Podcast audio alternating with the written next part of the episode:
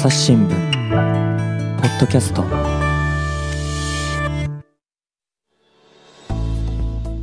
朝日新聞の神田大輔です。えー今回はですね映像報道部のフォトグラファー3人に来ていただきました、えーまずは西畑史郎さんお願いします。よろしくお願いします。続いて井出さゆりさんお願いします。よろしくお願いします。そして加藤亮さんお願いしますよろしくお願いします。えーというお三方なんですけれども今日なんでねお呼びしたかっていうとそれぞれ皆さんで使っているカメラの機種メーカーが違うということですよね西畑さんねはい、そうですね。はい、というわけで、まあちょっとね あの、まずはちょっと自己紹介をしてもらって、どんなカメラを使ってるのかっていうのも話してもらおうと思うんですが、じゃあ、西畑さんからお願いします。はい、よろしくお願いします。はいえー私は2002年に、えー入社しまして、うんえーっとずっとフォトグラファーをやっています。で僕は入社してからずっとあのキャノンを使っています。おーキャノン派ってことですね。そうですね、はい。えーところで、西畑さんってカメラってね、全部で何台ぐらい持ってるんですか？えーっと今持っているのはざっくり言うと,、えーっと会社から貸与されているのは、うんえー 1DXM3 というフラッグシップの一眼レフデジタル一眼レフカメラこれが2台と、うん、で、えー、と私物で、えーキャノンの R6 っていうミラーレスカメラがおう。1台。うん。あと、えーミラーレスなんですけどフルサイズって言わ言われるあの大きいセンサーじゃなくて、えー1.6倍のセンサーのうん。あのおう。M6 マーク2っていうあのちょっと小さいカメラを持っていますはいはい。今主に使っているのはその4台ですかねああ、なるほどね、はいもちろん分かってますよ。うん、はい。という西畑さん。だキャノン派ってことですね。次が、えーじゃあ、井出さん。井出さんはどこを使ってるんですか？はい、えっ、と私はえっ、とニコンを使っていまあす。すいません、フォトグラファー歴を聞き忘れましたけど、何年入社でしたっけ？えっ、と2005年入社で、うんえっと私は記者入社をしているので、うん記者と編集者を経てえっ、と2013年9月から映像報道部でカメラマンをしています。今8年目です。そういう人もいるんですね。珍しいタイプだとは思いますけれども。どうしてやっぱその写真がやりたいと思ったんですか？あ、えっ、と私大学時代にまあ真面目にやっておりました。何を、何を真面目にやってたんですか？の一応、えーとはい大学の学位が写真。なんですけど記者入社をしたっていう、まあ、そこでもちょっと変わりなんですけれども 本当にね。そうな話すと長くなるのでちょっと割愛しますけれども、はいうんまあ、ただそれでちょっと縁あって映像報道部で、えー、へーと撮ってくれるというのでじゃあお世話になりますという形でな、るほどね。はい、今8年目でうんやっておりまあ、ます。といっても8年やってるんだからね、えーもう結構な年数ですけれども、えー、とキャノンを、あ、キャノンじゃない、ニコンを使ってる。はい、仕事で、えっと会社から貸与されて使っているのはニコンの D62 台になります。おーえで、プライベートでも持ってるんですか？プライベートでは、えっとニコンの D750 と、えっとうん富士の、えっと XT4 と,、うんえっと X プロ2うんを持っています。なるほどね。うん、よくわかってないんですけど、わかりました。はい。で、加藤さん。加藤さんは何派？僕はですね、ソニー派でございます。出ました、ソニー。はい。えっ、と、どんなのを使ってるんですか？アルファ92というのをですね、うんあの自分で購入して使ってます。あれ会社からは何ももらってないんですか？会社からは、えっと、ニコンを貸与されていて、ええっと、仕事でもちろんニコンを使うこともありますし、自分で購入したそのソニーを使うってこともあります。あ、ほいじゃあ会社からあ貸与されるものは、キャノンかニコンかどっちかなんですか？そうですね、あの個人貸与機といって、うん。あのまあえーフラグシップ機、あの大きなあの四角いカメラ2台ですね、はい。貸与されて、であのそういう、えーとまあ、第三元レンズって、あのそういう、うなんというか、えー大大三元ね。そうですね、麻雀ね。まあね、はい。マージャンみたいな、あのワイドから、あほのなんていうか、標準のところから、望遠からっていう、まあそういうのをカバーしたレンジのレンズを貸与されるので、まあそれをベースに、あとはもう自分の色ですね。あのこういう取材方法したいとか、うん例えば機材できるだけ軽くしたいとか、このレンズ使いたいからとか、そういうのに合わせて、まあ、自分たちで調達するっていうこともあの禁じられてるわけではないので、うん。そこはあのフォトグラファーの自由としてあまあそれはそうですよね。あのプラスして買う分は自由だよと。加藤さんね、ちょっと聞いてほしいんですけど、何ですか？最近の記者はね、ええあのまあ、そもそもですよ、朝日新聞で使う写真を撮ってるわけだから、カメラ貸与してほしいじゃないですか。はい僕、一回も貸与してもらったことないんですよね。ずっと買ってるんですよ。そうなんですか。うん、2000年の入社なんですけれども、2001年になんかいきなりあの、当時はまだね、あのかっちゃんぐらいのスピードしか出ないいいデジタルカメラの一眼レフを30万円ぐらいで買わされて で、そんなのすぐになんか性能落ちちゃうんですけれども、その後も、都会もやってましたから、都会もカメラも当然自分でやんなきゃいけませんからね、全部自腹で買ってきたんですけど、羨ましいな、あれでも記者はもうあのカメラ最近はちゃんと。とカメラ対応されるようになってます。私は本当にね。ね、ロストジェネレーションなんですよね。はい。あ、加藤さんはちなみに、フォトグラファー歴はどれぐらい？えっ、と、今、丸10年ですかね。なるほど。ええもうもともと写真記者として入ってきたんですか？私も実は会社にはあのペン記者として入社して、私の場合2年目にあの、まあ、ビジュアルの方を力入れたいっていうことであの手を挙げてえあの縁あって2年目に？そうですねそうですか、早かったですね。だいぶ早いです今考えると本当にあの思い切った決断をできた新人だなと思いますなるほど。はいで、まあ今日はですね、そういうその、それぞれのメーカー機種を使っているお三方に、えー推しポイントとですね、まあちょっとここはっていう不満なポイントをそれぞれ語ってもらおうと思うんですけど、じゃあ西畑さんからいきますか？はい。えーと、西畑さんはキャノン。キャノンの推しポイントってどんなところですか？えっ、とね、推しポイントというと、うんなかなか難しいですよね。難しいんですか？ダメじゃないですか？え？あのまあ、何が推しポイントかって言われるとほ、まあ、僕、えーもう20年キャノンを使っているので、20年。やっぱ20年っていうか、大学時代を入れると、もう20、えー、3年え、それはもうあれ、れですか、もうカメラをやろうと思った瞬間からキャノンを使ってるってことですか？まあ、たまたま最初にあの買ったのがうん。キャノンだったっていうだけなんですけど、えー。で、えー、と会社に入社した時にさっき加藤が、えー話したみたいに、うん。あの今キャノンとニコンが、えー、と会社に貸与される機材としては、はいはい。えーあるんですけど、えーその時の機材担当からどっちがいいっていうふうに聞かれたので、えー。えーまあ、単純につ今まで使ってたからという理由でうん。キャノンを選び、まあ、それからもう20年使い続けているので、まあ、一番何が推しポイントかって言われたらあの愛着があるっていうのとああの慣れていて使いやすいっていう。やっぱりあの、えー結局のところ、うん。やっぱりあの性能、まあ、性能はすごく大事なんですけど、ーうんうん。一番大事なのは慣れているっていうことと馴染んでいる。うんうん。で、えーどのボタンを触れば何があるのかを把握している、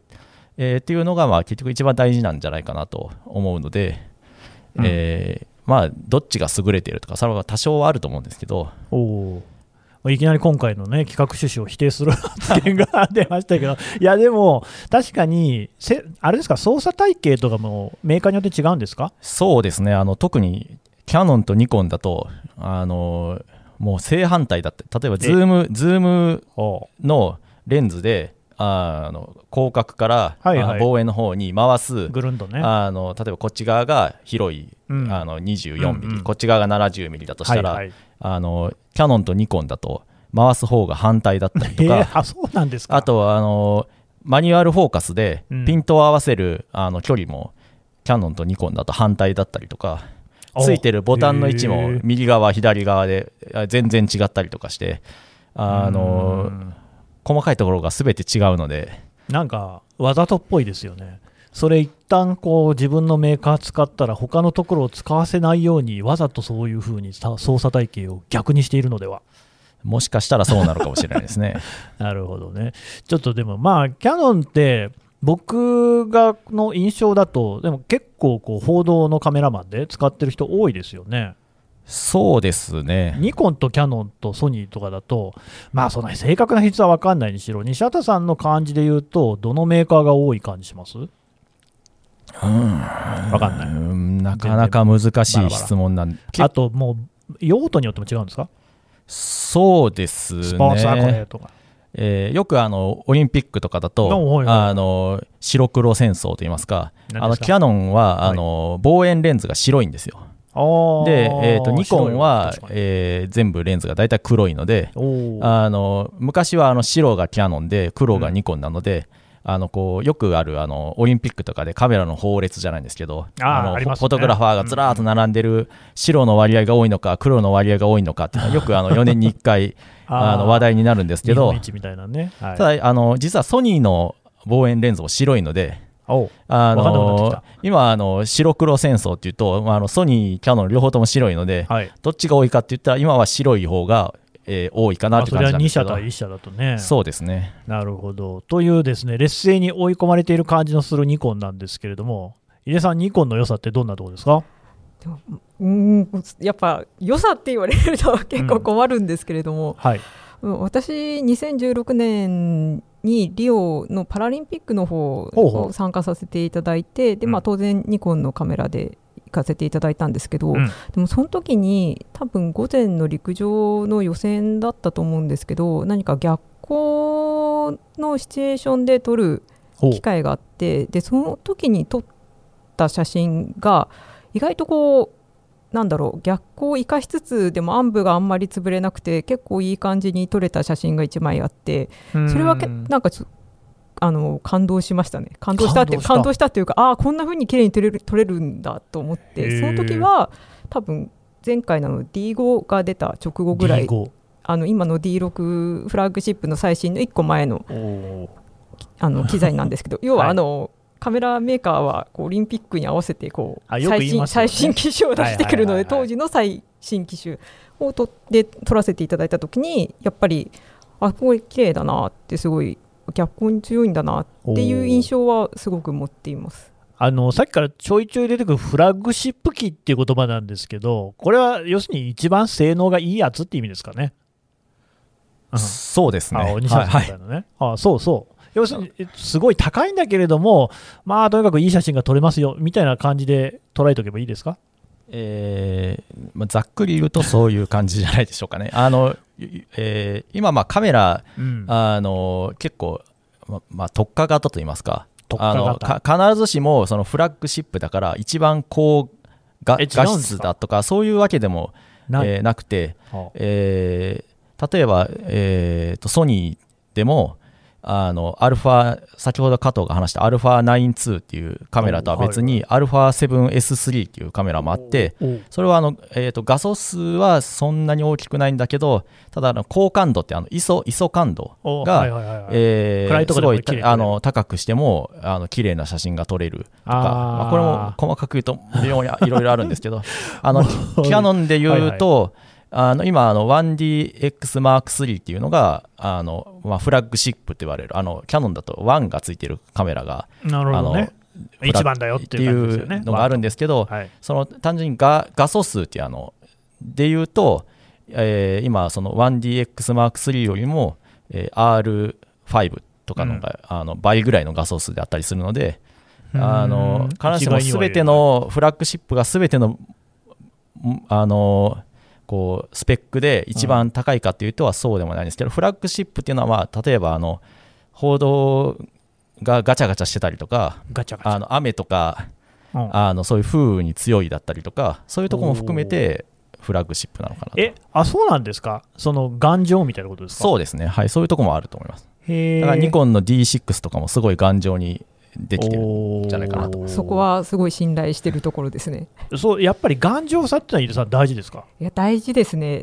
例えば、まあ私あのこの東京のまたパラリンピックの方なんですけど、うん。あの陸上をやらせてもらって夜の取材をしていた時にやっぱ突然の大雨とかダーって降ってきた時に、え。まあ動いてくれるっていうか、はいはい。その信頼感みたいのはやっぱフラ,、うん、フラッグシップには持ってますね。他のえカメラとかだと止まってしまいそうなうん。結構過酷な状況でも多分ニコンだったら動いてくれるかなっていう堅牢さというか、うその辺は結構報道の現場ではあの大事だと思います。基本的に雨なんかで濡れちゃったらカメラって壊れるんじゃないんですか？基本は壊れると思うんですけども、えー、とそれなりに耐えてくれるというか。へえ。まあ、ちょっとぐらいの雨だったら、はいはい。カバーとか、まあ、カバーをつけると、うん。まあ、あの雨から守られるんですけどやっぱ使いにくくなってしまうのであの今回の東京パラリンピック私も取材したんですけど、はいはい。あの雨が降っても多少の雨だったらそのままでも大丈夫だろうなとか、うん。まあ、あとはあの災害現場とかにも、えー行くことがあるんですけど、うん。災害の現場とかでもやっぱりフラッグシップ機は、うんうん。まあ、多少泥がついたりあの雨の中でも耐えてくれるっていうそういう信頼感はあのキャノンの 1DX-M3 にもあります。そうなんですね。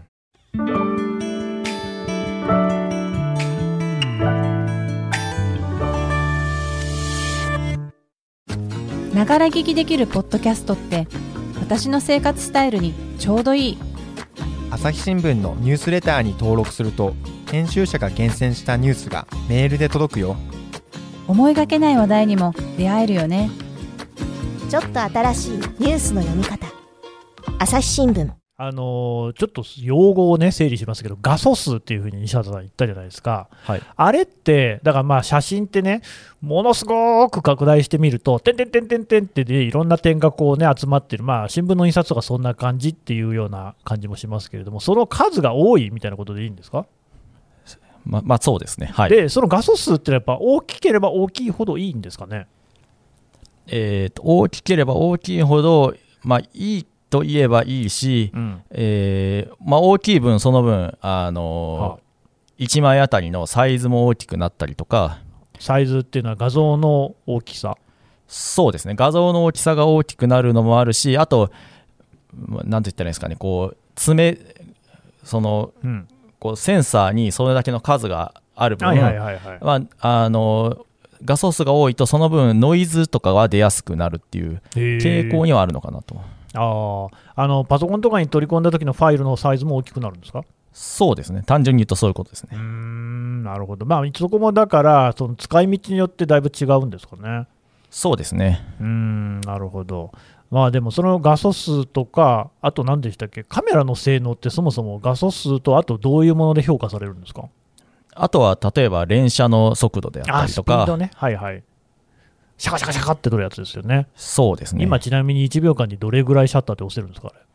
えー、とそれも結構あのミラーレスになって あのいろいろ複雑なんですけども、はい。あのミラーレスで、えー、とセンサーレスだとあのミラーミラーが今までつのあのデジカメってあのミラーがついていてはいはいよくあのイメージするあのシャッターを押したらガシャガシャガシャガシャってな,、なるのはあのミラーが、と鏡ありましたもんね。えーついてるからなんですけど、はいはい今あの、えーミラーレスカメラだとミラーがないので、うんあの電子シャッターの場合、まあ、あの消音で撮れるんですよ。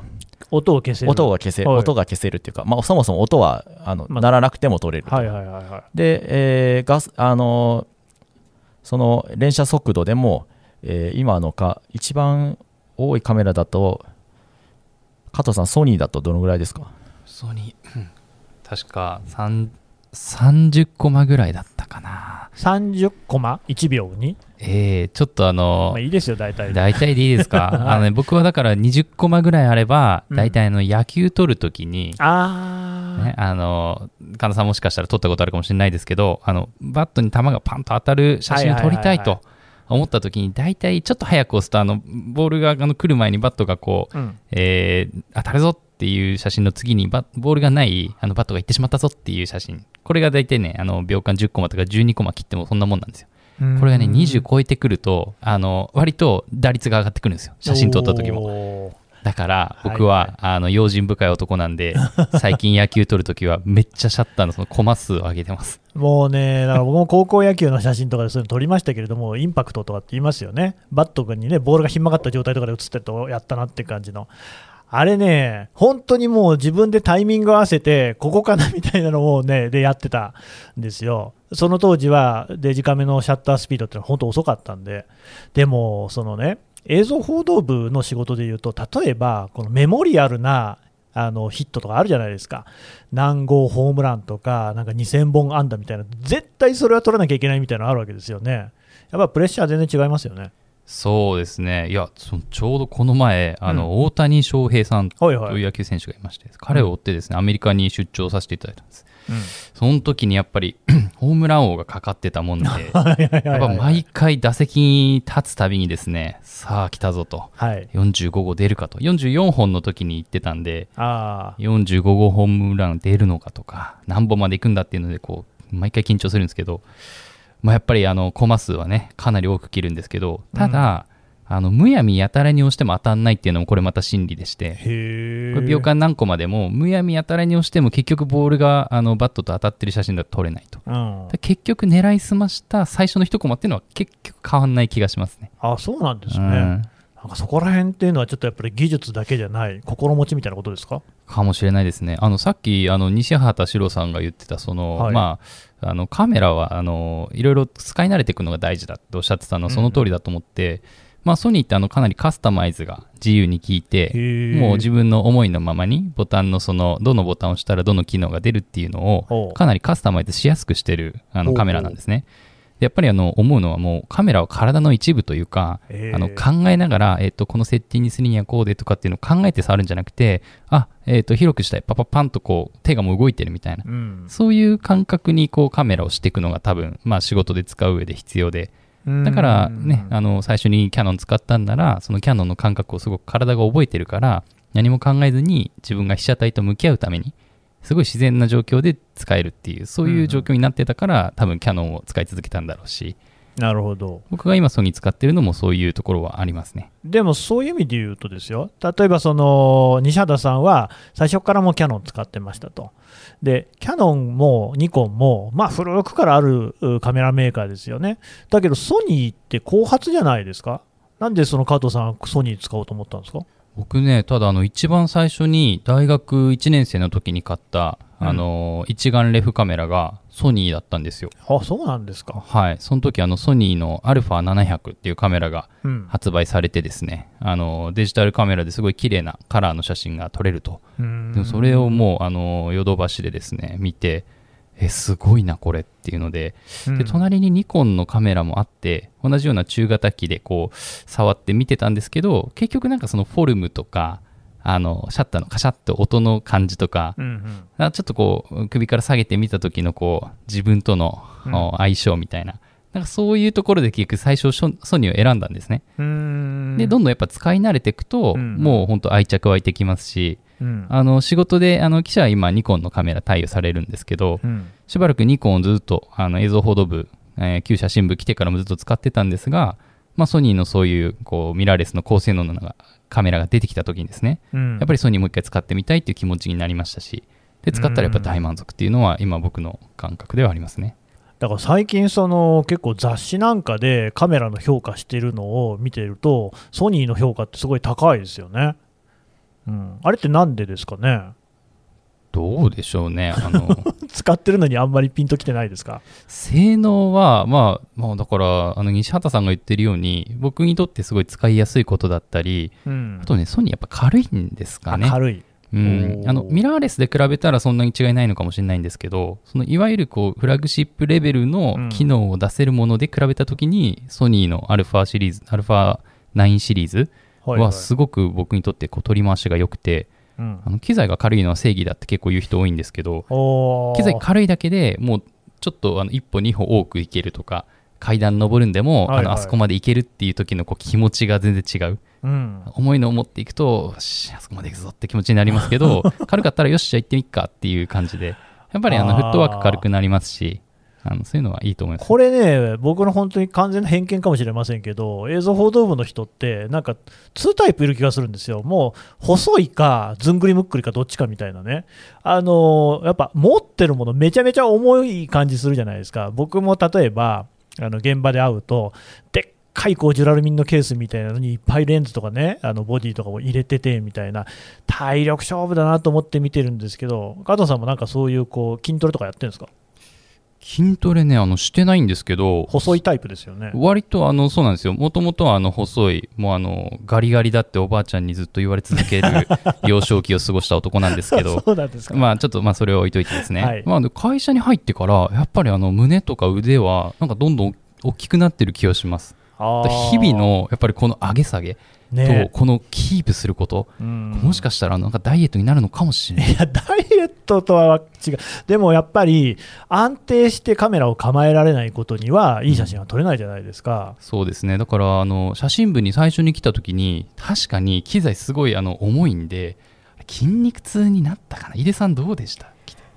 あ私筋肉痛にはならなかったですけどやっぱうん。23ヶ月した時に自分で鏡に見てあのやっぱ肩周りから上腕あたりがすごいがっしりしたなと思って あ筋肉ついたなっていうのは本当にすごい実感しましたやっぱ最初に来た時はあのカメラバッグ持ったらやっぱよろけるんですよね。そうでしょうね。でまあちょっとなんかこうやっていけるかなここでってうん正直機材を持った時は思ったんですけどでもまあ日々毎日構えてるとそれなりにあの体が耐えて、うんあの筋肉になってくれました私の場合は。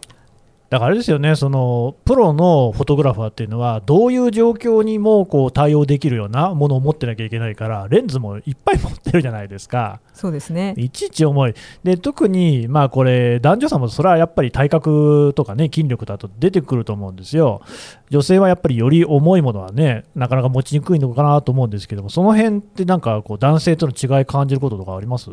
まあ、男性との違いというよりかは、うん。まあ、あの機材の重さは男女平等まあね。なので、そうですね。まあ、ただその分女性は割を食ってるところはあるかなと思いますね。そこはもう、本当あのどのメーカーにも言いたいですけど 本当にレンズとボディと軽くしてほしい。なるほど。なんかもう性能はそのままでいいからちょっと軽くしてほしいっていうのが今のところの私の願いなんですけどあんまりこう届いてる感じが しないんですよね。ソニーが出た時もなんかこう、うミラーレスで軽くなるのかなって、はいはい。結構期待したんですけど、うん。でもソニーもなんかどんどんこう進化していくと、うんカメラも大きくなるしレンズも多くなるしみたいな感じでああそうかやっぱそっちの方向に行くんだって思いながら。おー。えでもあれですよね、そのミラーレスになったらやっぱり軽くはなったんですか？一応そのボディそのカメラ本体としては軽いんだと思うんですけども、はい。でもソニーさんのレンズ長玉はそんなに軽くないですよね多これはか軽いです。え軽いですか？軽い。でもあんまりこうえちょっとちょっと。グラムであの、うん。あの重さをきっちり出したら分かるかもしれないですけど僕のその感覚で言うとやっぱりあのニコンキャノンのものは結構もうずしっというあのやっぱ手に持った時のね加藤さんは重ニコンも使ってるんでしたっけ？さそうですね。今はもうニコはいはいンとソニーを併用してるんで、うん。あの本当状況によって使い分けてるんですけどソニーはもうスッとこう持ち上がる感じであの僕は結構だから400ミリっていうレンズをよく使うんですね私たち。400ミリ。はい。あのいわゆる遠いところのやつが撮れるやつですね。そうあの皆さん見たらバズーカってまず言うやつ、はいはいあれがよくあのスポーツとか、あのはい。ちょっと遠いものを性能よくあの描写よく撮るときによく使うチョイスになるんですけど、あれのやっぱりあの持った時の感覚とかそれを一脚というあの、ね、あの棒につけてあの一脚は分かりますよね。いやわかんない。ですね。あいやでもそこまで。聞いて分かんない人もいるかもしれないですけど棒みたいのをぶっ刺してそれでええもってこうとりあえず安定させるみたいな。そうです。あの望遠レンズでとっても重いので、はい。そこの下体につっかえ棒をですね。あの伸ばして地面について、えーまあ、支えるんですけど、うん。そういう一脚をつけてあの肩に担いだ感じでやっぱりこう軽いっていうのはあのソニー僕はあの感じてます。もうじゃあ井出さんソニーの方がいいじゃないですかうーんでも重いのには変わりないかなってキャノンとニコンも昔に比べると軽くなりました。あのあその加藤が話した400、428って4ニッパってよくあの業界用語で言うんですけど、はいはい。えー昔僕が入社した頃と比べると、えー2キロぐらいは軽くなってるんじゃないかなと。あそうなんだこうレンズがですか？段階レンズが。はあ。段階を進むごとに軽くなっているので昔のレンズよりは今の方が軽いです。ただうん。大きさはあまり変わってないような気がするので、うーん。かさばる感じはお同じかなって。まあでも1本のレンズで2キロ違ったらだいぶ違うでしょうね。そうですね、日本はちょっと2キロはちょっと大げさに言っちゃったかもしれないですけど、あーまあでもも。感覚的にはもうだいぶ軽くなってますね。まあそれでも重いんですけど、うーんと。えっと西畑さんの使ってるカメラはミラーレスですか？えー、と僕もあの併用しています。併用している。あの 1DX-M3 っていうのはあのミラーレスじゃないんですけど、うん。R6 っていう、えーミラーレスカメラも、えー普段使っています。うーん。でもそのミラーレスじゃないミラーレスじゃないのってなんていうんですか？ミラーミラーありまあカメラ、ミラーレスじゃないのは普通のデジタル一眼レフですかね。えもうだってミラーレスの方がシャッターもね物理的にこう下ろさなくていいってことはシャッタースピードとかってミラーレスの方が速いんですか？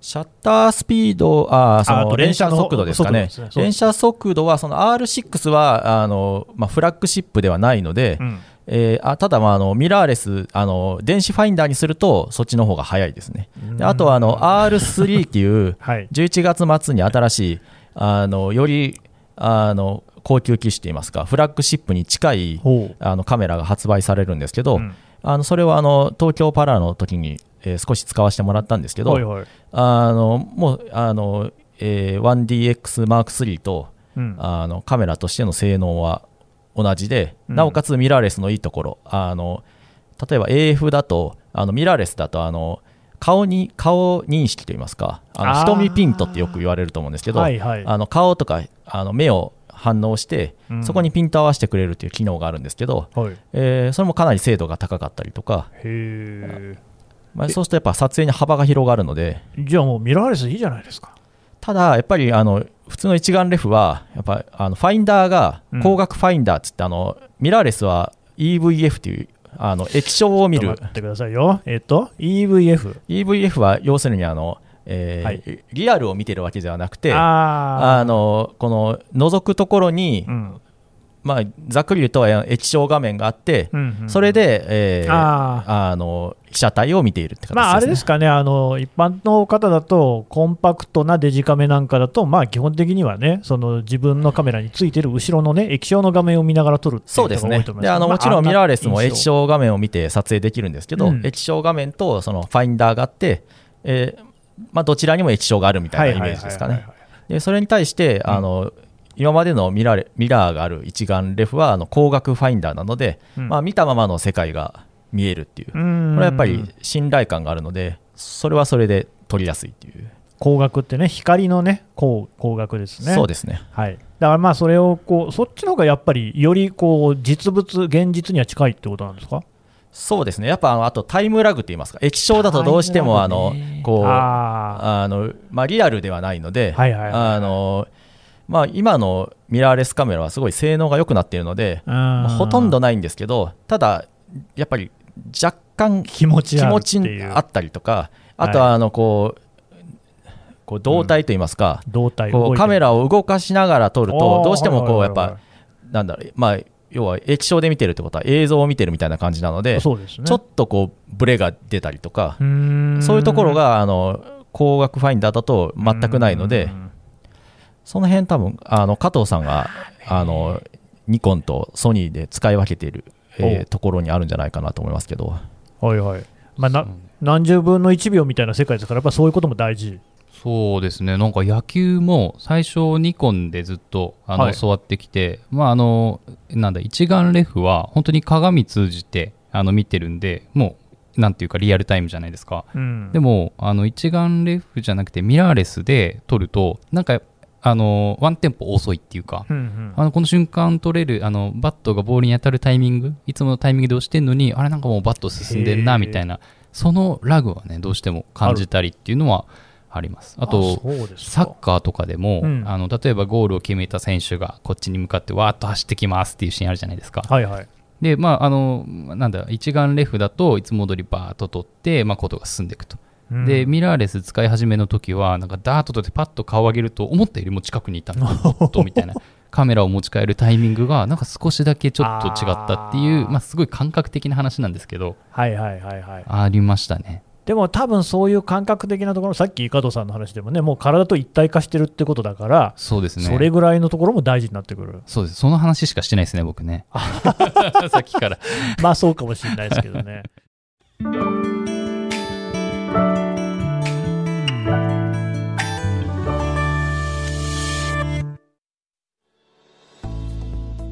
お話の途中ではありますが、この続きは後編にてお送りいたします。この番組ではリスナーの皆様からのご意見ご感想を募集しています。概要欄の投稿フォームからぜひお寄せください。ツイッターやメールでも受け付けています。ツイッターでは番組情報を随時紹介しています。アットマーク朝日ポッドキャスト。朝日新聞ポッドキャストで検索してみてください。